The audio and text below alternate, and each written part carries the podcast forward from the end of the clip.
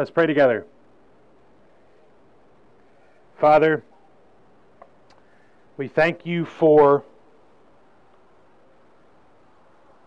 allowing us to sing your praises, for giving us opportunity to be your people, for, for reconciling us to yourself through Christ.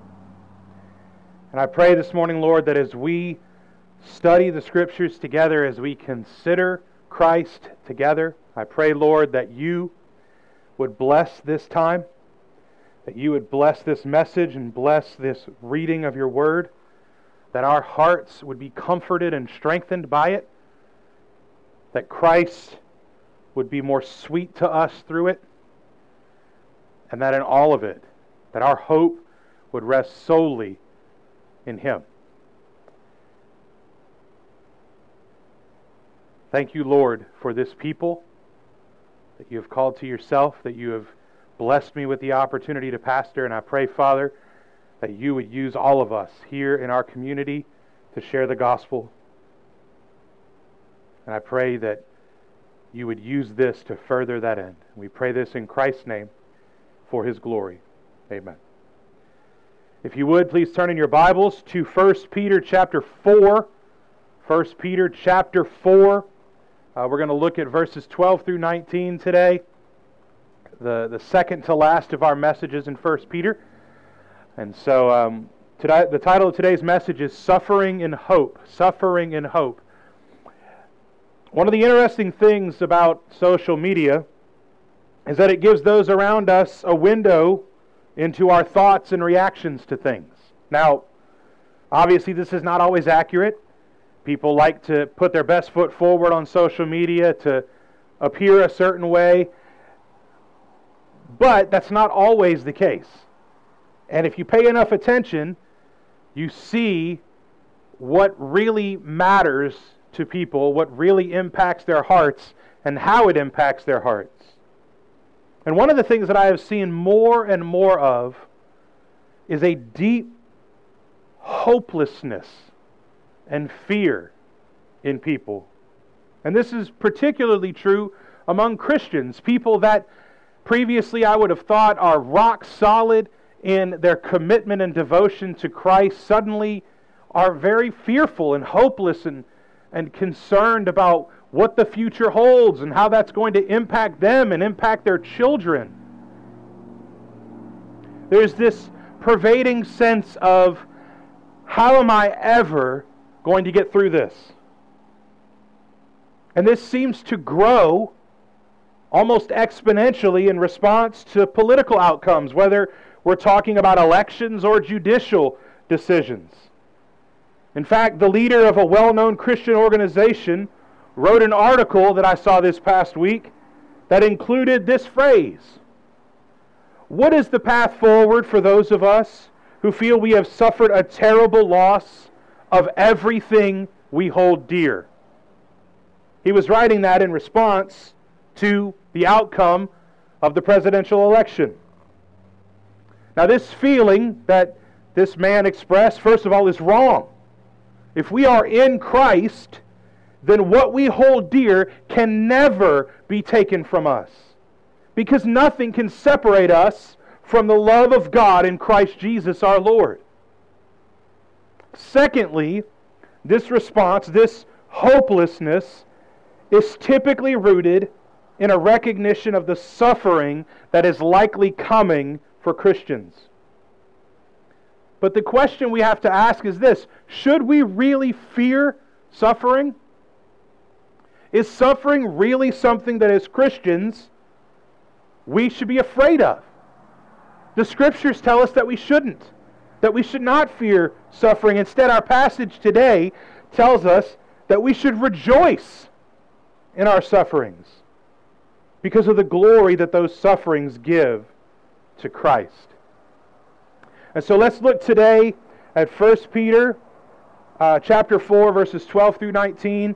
And the first thing we're going to see in the first two verses, or the first three verses, excuse me, is the blessing of suffering. The blessing of suffering. Let's read together 1 Peter chapter 4 verses 12 through 14.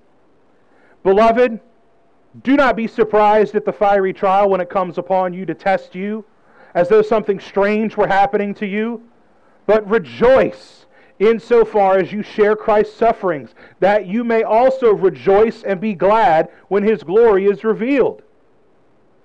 If you are insulted for the name of Christ, you are blessed, because the Spirit of glory and of God rests upon you. So, the first thing we see in this little section is that Peter opens it with beloved. This is an indicator of a new section, but it's also a reminder of how he feels about these people, and it's an indicator of who he is talking to. He is speaking specifically to believers here, and he is saying, Beloved, do not be surprised at the fiery trial. One of the things that has been more and more apparent to me over the course of my walk with Christ is how often Christians are caught off guard by suffering. Some sort of trial, some sort of suffering comes, and they're completely taken aback. They had no idea to expect this. There seems to be this belief that those of us who are in Christ are somehow exempt from suffering, that God is going to keep us from suffering. But this is not an idea that we find in Scripture. In fact, Scripture tells us the exact opposite. Peter says here, Do not be surprised at the fiery trial when it comes upon you. Not if, when. Trials and suffering will come. Christians, believers, brothers and sisters, we must align our hearts with this truth. Because if you run around believing that you will never suffer because God is going to protect you from it, you are going to suffer even more greatly. And the purpose of suffering is going to be much more difficult to fulfill in your heart and in your life. He also says, Don't be surprised at the fiery trial when it comes upon you to test you, as though something strange were happening to you. So not only is Peter saying you should expect this when, not if, he's also saying this is not strange. This is a normal reality of living in a fallen world.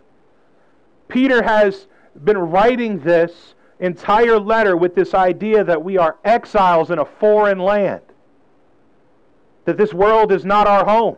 And so part of living in this world, this fallen world, is that it is normal for suffering to come.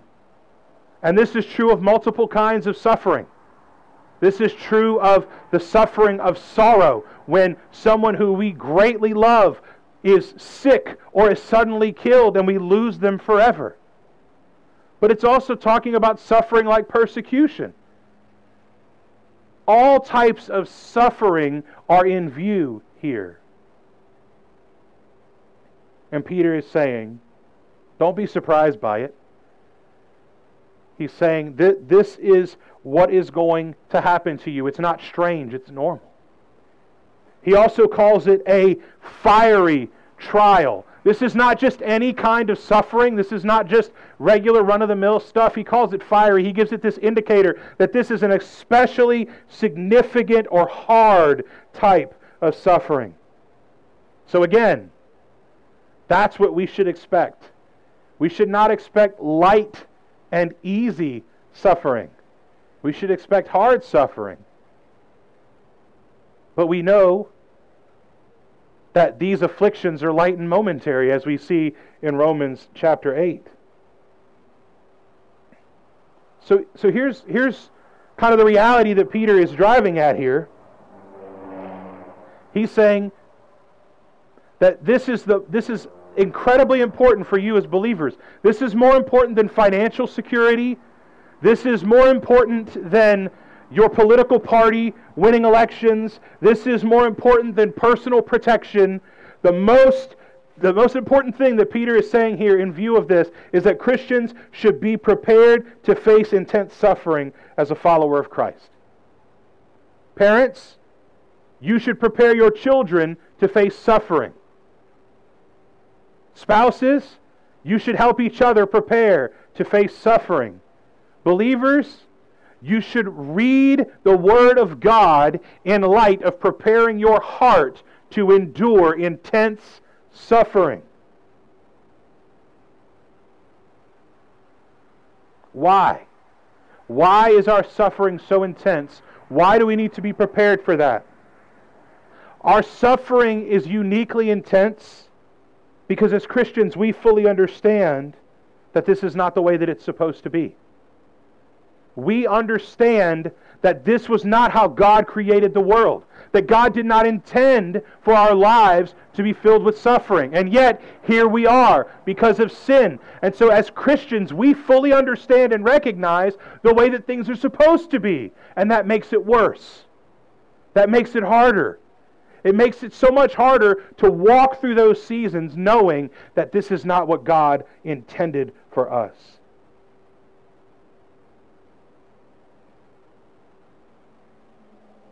So, why does it happen? Peter says that it comes upon you to test you. To test you. God uses trials for a couple of specific things in our lives, and the first here is to test us specifically to test our trust in God. So the question in view there is where do you put your hope? Believers, Christians, brothers and sisters, where is your hope? Is it in your bank account?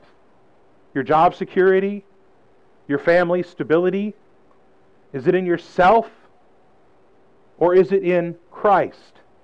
This is the same concept that we see in Genesis chapter 22 when God told Abraham to go and to sacrifice Isaac. Now, this is the child of the promise. God told Abraham, I'm going to make you the father of many nations. Your wife is going to conceive and have a child. And she did. And they had Isaac. And then one day God comes to Abraham and says, I want you to take your son, your son I gave you, and take him up on this mountain and sacrifice him to me. And Abraham says, Okay. And they start to go. Now, I put myself in Abraham's shoes and I think about all the things that must have been running through his head. This is the child of promise. This is the one that God told me that we were going to have. How is God going to keep his promise if I sacrifice my son? And yet they go and they get to the top of the mountain and they prepare the altar and, I, and Abraham lays him down on the altar. He lays Isaac down and he raises the knife. And just as he is ready to kill Isaac, God stops him. He intervenes. And he says this Do not lay your hand on the boy or do anything to him. For now I know that you fear God, seeing you have not withheld your son, your only son, from me. God did this to test whether or not Abraham really feared him. Now, God already knew the answer to that question. God knew what Abraham was going to do. So, who was the test really for? It wasn't for God, it was for Abraham.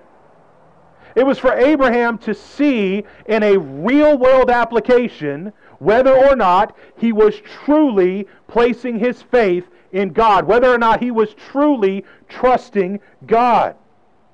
When it says fear God, that's the kind of thing that it's talking about. It's talking about reverence and devotion, trusting God to keep His word. And so, brothers and sisters, the question for us is do you fear God? When you are faced with suffering, do you fear God? Because those who fear God when faced with suffering, they embrace it with joy. Those who don't fear God, when they face suffering, they walk through it with grumbling and complaining. This is what sufferings are supposed to prove in our hearts, whether or not we fear God. And so, my prayer for myself and for all of us is that our sufferings would reveal faith in God. And I pray that we would all have the faith to fear God. I pray that when suffering comes, when persecution comes, that we fear God. That we don't place our faith and our trust in ourselves. The second thing that God uses these sufferings for is to allow us to share in Christ's sufferings. It's the same kind of thing we see in Colossians chapter 1 verse 24 where Paul says, "Now I rejoice in my sufferings for your sake, and in my flesh I am filling up what is lacking in Christ's afflictions for the sake of his body, that is the church." That verse can be hard to understand. But here's kind of the, the idea behind what Paul is saying there is nothing lacking in Christ. All right? There's nothing lacking in Christ in that sense. But here's what is lacking. All of us alive today, we're not alive to see Jesus suffer for our sin. We were not able to lay eyes upon him as he was beaten, as he was hung on the cross, and as he died. We did not see with our own eyes that suffering. But do you know what we do see? We see each other's suffering. We see each other's dealing with these things and walking through it with faith in God. And so when we suffer rightly, we are sharing in Christ's sufferings in the sense that I get to show you how to rightly suffer like Jesus suffered. You get to show other believers how to rightly suffer like Jesus suffered. That's a task that we are entrusted with as his body. That's a part of why we fellowship together. When you think about biblical fellowship, don't just think about potlucks. Although obviously I enjoy a good potluck. But don't just think about potlucks. Don't just think about happy sitting around and laughing and sharing. Part of fellowship of believers is walking through suffering together. It's suffering in a way that other people see Christ in us. So when you suffer, suffer publicly. Not for the sake of sympathy, not for the sake of drama, but for the sake of filling up what is lacking in Christ's afflictions, for the sake of the body. Suffer in that way. Suffer rightly.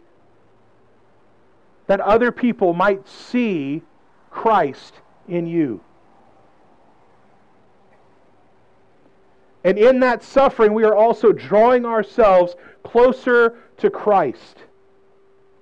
Because the pervasive nature of suffering in our world just further illustrates for us how much we need Jesus just to make it through.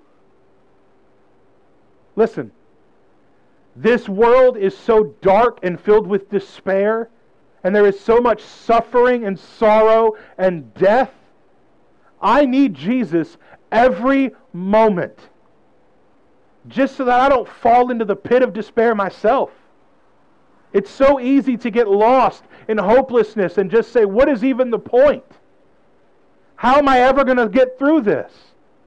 But when we suffer in this way, it draws us closer to Jesus Christ and it helps us to remain in Him in that sense because we are suffering with Him and recognizing just how much we need Him in order to rightly walk through this life.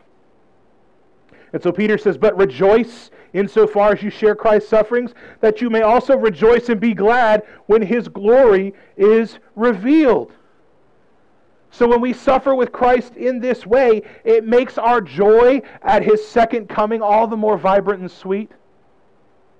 We are united to Christ in our suffering, but when he comes, when he comes, we will be perfectly united to him forever, with no suffering, with no sin, with no sorrow, because we're with him forever. Do you see that? Do you see what Peter is driving at here? He's saying, listen, if you set your heart to rejoice in suffering now, your joy when Jesus comes again is going to be so much greater. Your enjoyment of him is going to be so much sweeter because you are going to see that the same Jesus who has sustained you through all the sufferings of this life is now with you completely, forever, with no restrictions. There's nothing standing in the way, there are no hindrances. We are with Him perfectly for all eternity. And every instance of suffering should remind us that we are one step closer to that glorious return. Every time we suffer, it should remind us that we're that much closer to Jesus coming back. He's coming soon. And every day he's coming a little bit sooner, and a little bit sooner, and a little bit sooner. And so every time we suffer, rather than saying, Why me, God? we should be saying, Come quickly, Lord Jesus. And so Peter says, If you are insulted for the name of Christ, you are blessed, because the Spirit of glory and of God rests upon you. When we consider persecution, when we think about being persecuted, it should cause us to rejoice because we're blessed. How are we blessed? How is persecution a blessing? Well, look at what Peter says here. If you are persecuted, it identifies you as being in Christ. Real persecution is not targeted at fake Christians. Because real persecution means they're going to come in and they're going to say, Do you deny Christ? Because if you deny Christ, we won't chop off your head. Fake Christians aren't going to say, I don't deny Christ. And so we are blessed when we are insulted, when we are persecuted for the name of Christ. Because the Spirit of glory and of God rests upon you. It is evidence for us that we are in Christ. It's just another way of knowing. It's another way of knowing. That's why the Bible talks about working out your own salvation with fear and trembling. It's just another way of knowing that we are truly in Christ. It identifies us for sure as his people. Verses 15 through 19, our, our next thing that we see in the text is that we should suffer for Christ, not for sin. Verse 15 through 19 says this But let none of you suffer as a murderer, or a thief, or an evildoer, or as a meddler. Yet if anyone suffers as a Christian, let him not be ashamed, but let him glorify God in that name. For it is time for judgment to begin at the household of God. And if it begins with us, what will be the outcome for those who do not obey the gospel of God? And if the righteous is scarcely saved, what will become of the ungodly and the sinner? Therefore, let those who suffer according to God's will entrust their souls to a faithful Creator while doing good. So, Peter in verse 14 says that if you are insulted, if you suffer, if you are persecuted for the sake of the name of Jesus Christ, you're blessed. But then he says, don't suffer as a murderer or a thief or an evildoer or as a meddler. We need to be sure that what we are suffering for is truly Jesus Christ and not for sin. It is very easy for our own personality, our own desires, our own flaws to be the reason that we are mistreated and then for us to turn around and say, Well, I'm being persecuted as a Christian. My old youth pastor used to say, If you suffer, make sure you're suffering for Jesus and not because you're a jerk. That's the reality at play here. Peter is saying, Not all suffering is because you are in Christ. If you are running around doing evil things, that's the reason you're suffering. And so make sure that you are suffering not as evildoers, but, as suff- but you're suffering as a Christian. And if you're suffering as a Christian, do not be ashamed, but glorify God in that name. So, think back to the book of Acts. The book of Acts, I believe it's in chapter 5. The disciples are, are out and they're preaching, and they get arrested and they get brought before the leaders of the, of the community, and the community leaders say, You have to stop preaching. You have to stop preaching in the name of Jesus, or we're going to arrest you. We're going to keep you in prison. And the disciples say, No. We, we must obey God rather than men when we are suffering for the sake of Jesus Christ, when we are being persecuted for the sake of Jesus Christ, we should not be ashamed of him. We should not abandon our devotion to Him for the sake of having an easier time.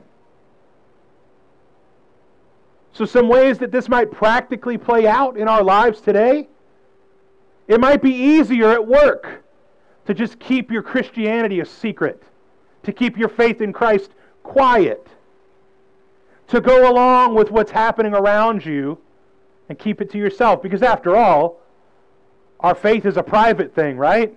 It's just between us and the Lord. So we should just keep it to ourselves. That's what Peter is talking about here.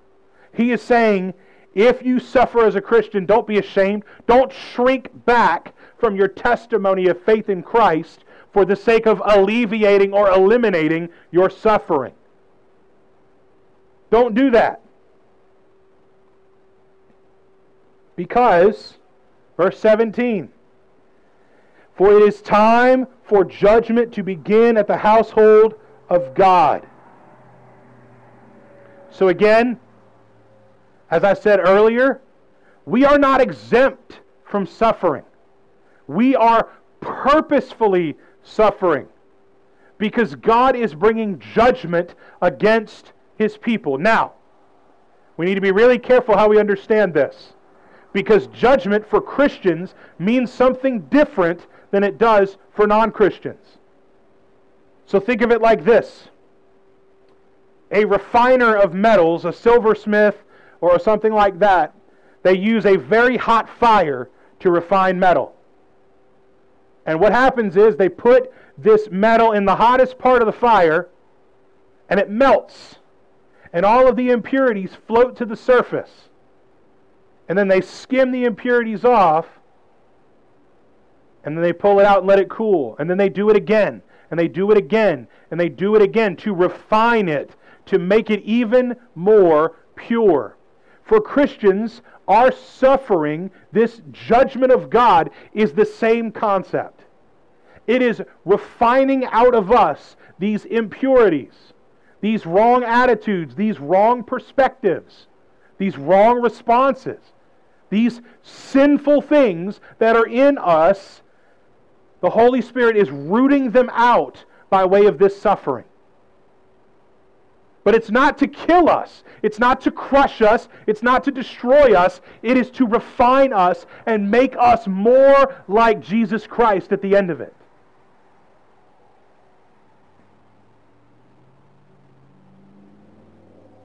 And so we see here just this scarcity of salvation because here's the truth there are those who claim to be in Christ who claim to be a part of the household of God, who claim to be a part of the body, and they're not.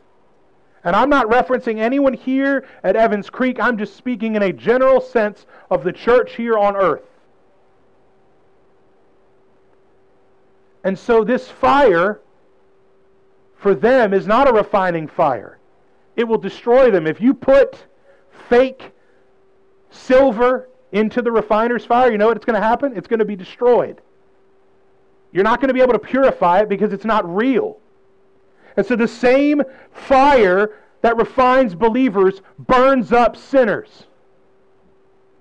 Do you know why it doesn't burn up believers? Because of Jesus Christ. Because he has taken what is false about us and made us into what is true in our fellowship with God. And so, what does Peter say here? If it begins with us, what will be the outcome for those who do not obey the gospel of God? And if the righteous is scarcely saved, what will become of the ungodly and the sinner? Listen, brothers and sisters, do you know what suffering should make us do?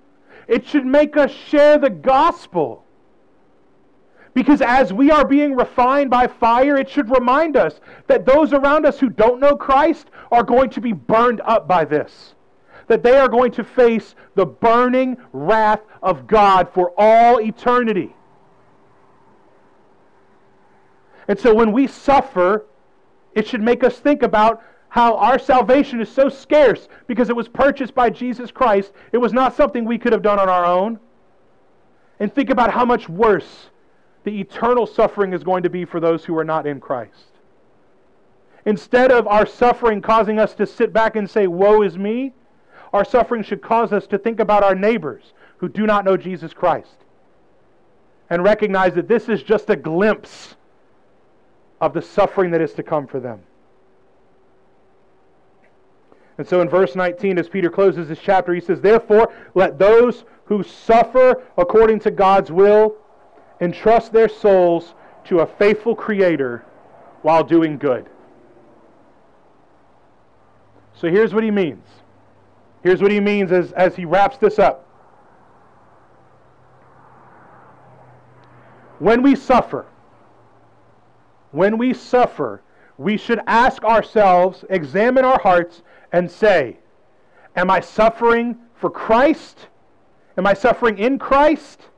Or am I suffering for my own sin? Which of those is it? And if we, in our study of the Word, and by the assurance of salvation from the Holy Spirit, come to the conclusion that we are suffering in Christ, even though our suffering might be for our own sin, if we are still suffering in Christ, then here's what we should do we should trust our souls to God because He is the one who holds it, and then do good. That's what we should do. We should still go on living righteously. We should not fall into hopelessness. We should not despair we should say, I am suffering, I trust God, let me get on with living for the sake of Christ. Job 13, 15 says this Though he slay me, I will hope in him. Though he slay me, I will hope in him.